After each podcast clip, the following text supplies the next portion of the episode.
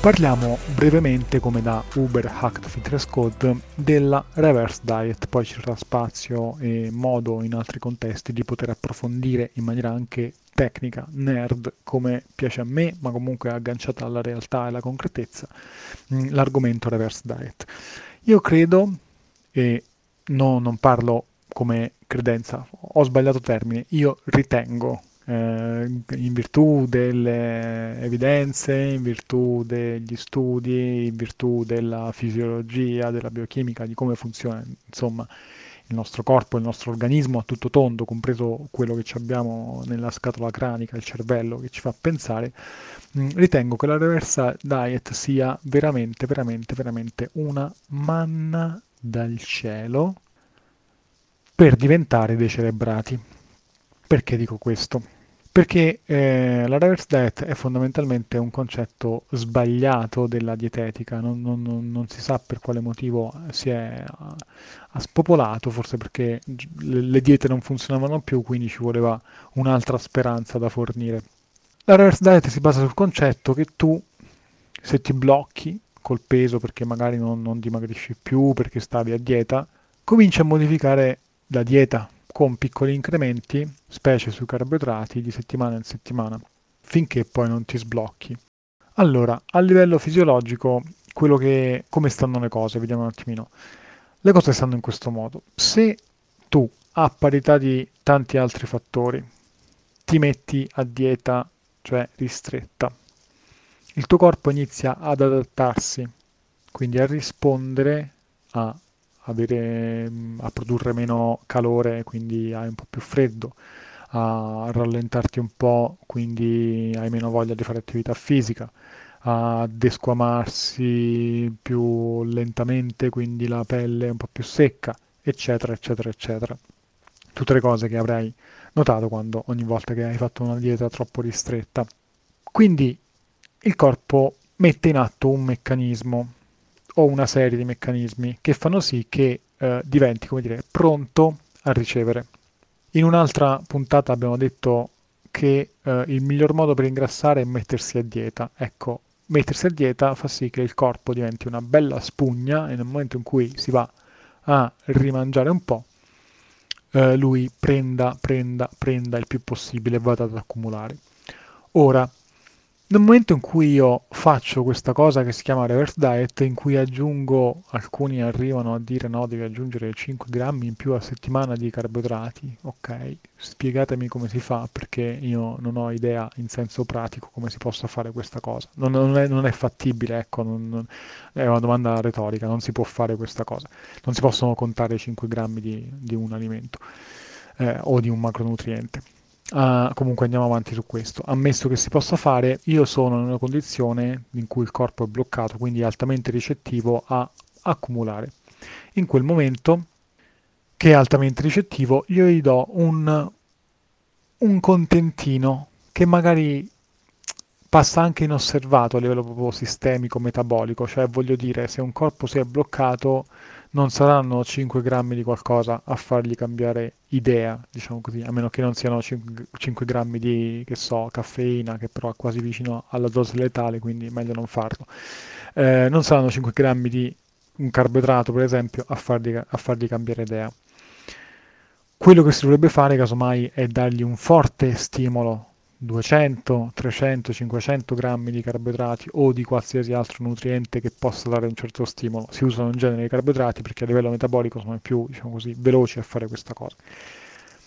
Se invece si fa un approccio così progressivo, il corpo ha tutto il tempo, o meglio, non ha il tempo di sentire che c'è effettivamente un cambiamento fin quando non c'è effettivamente un cambiamento, fin quando non c'è davvero uno slivello di 200 grammi, fin quando davvero non si è raggiunto un dislivello di 250 grammi. Difatti i fautori della reverse diet ti dicono a un certo punto ti accorgerai che, che comincerai a scendere di peso. Perché? Perché semplicemente hai raggiunto un breakpoint oltre il quale il corpo finalmente si accorge che sta assumendo qualcosa in più, lo fa uscire da quella condizione, diciamo così, di carestia.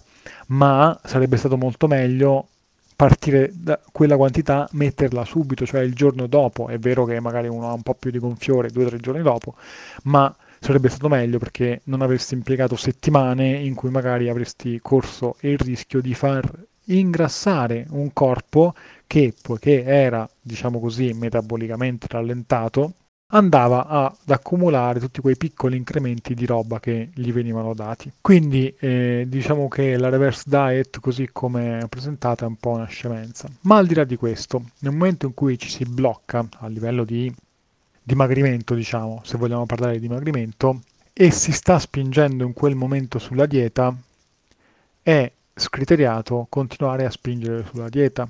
Noi in Outside diciamo sempre che uh, sì, si può, ci si può concentrare su un solo fattore componente del benessere, cioè io mi sono infogato sull'esercizio fisico, sto facendo allenamento forte in questo periodo, va bene, ma se mi blocco con quell'allenamento forte, non, do, non devo modificare in quel momento l'allenamento, devo ritornare un attimo indietro, farmi una panoramica, cercare di capire cosa nel fare così tanto allenamento ho trascurato e piuttosto orientarmi su quello. Quindi, ad esempio, probabilmente seguire una dieta perché magari ci eravamo interessati, affascinati, fissati, infogati, che poi ci fa bloccare dopo due mesi, probabilmente ci ha tolto qualcos'altro. Ad esempio, mi immagino, le cose più frequenti sono, se io sto seguendo una dieta con una certa rigidità, ho tolto magari delle occasioni che prima avevo, sociali, in cui mangiavo di più, stavo tranquillo e spensierato. Quindi, oltre alla parte alimentare in cui davo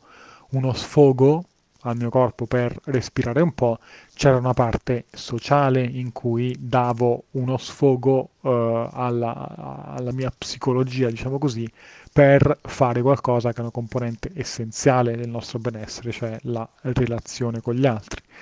Mi immagino anche che una certa rigidità mi faccia avere degli orari di un certo tipo, standardizzati ad esempio sulla dieta, mi faccia dover organizzare tanto, quindi eh, sto lì che mi stresso per organizzare le cose, quindi magari mi serve capire un po' meglio come organizzare la mia vita, proprio il fattore organizzazione mentale è un'altra cosa che fa sì che il nostro benessere appunto sia benessere, eccetera, eccetera, eccetera. Quindi eh, sicuramente l'approccio dei polli è quello di eh, mi sono bloccato sulla dieta, devo fare un'altra dieta. Non, non è può essere anche la migliore soluzione per uscire da quello stallo a livello dietetico sulla carta, ma non è la migliore soluzione per il nostro benessere. Cioè, mi sono bloccato sulla dieta, devo guardare eh, cosa, quale altro fattore ho trascurato facendo questa dieta e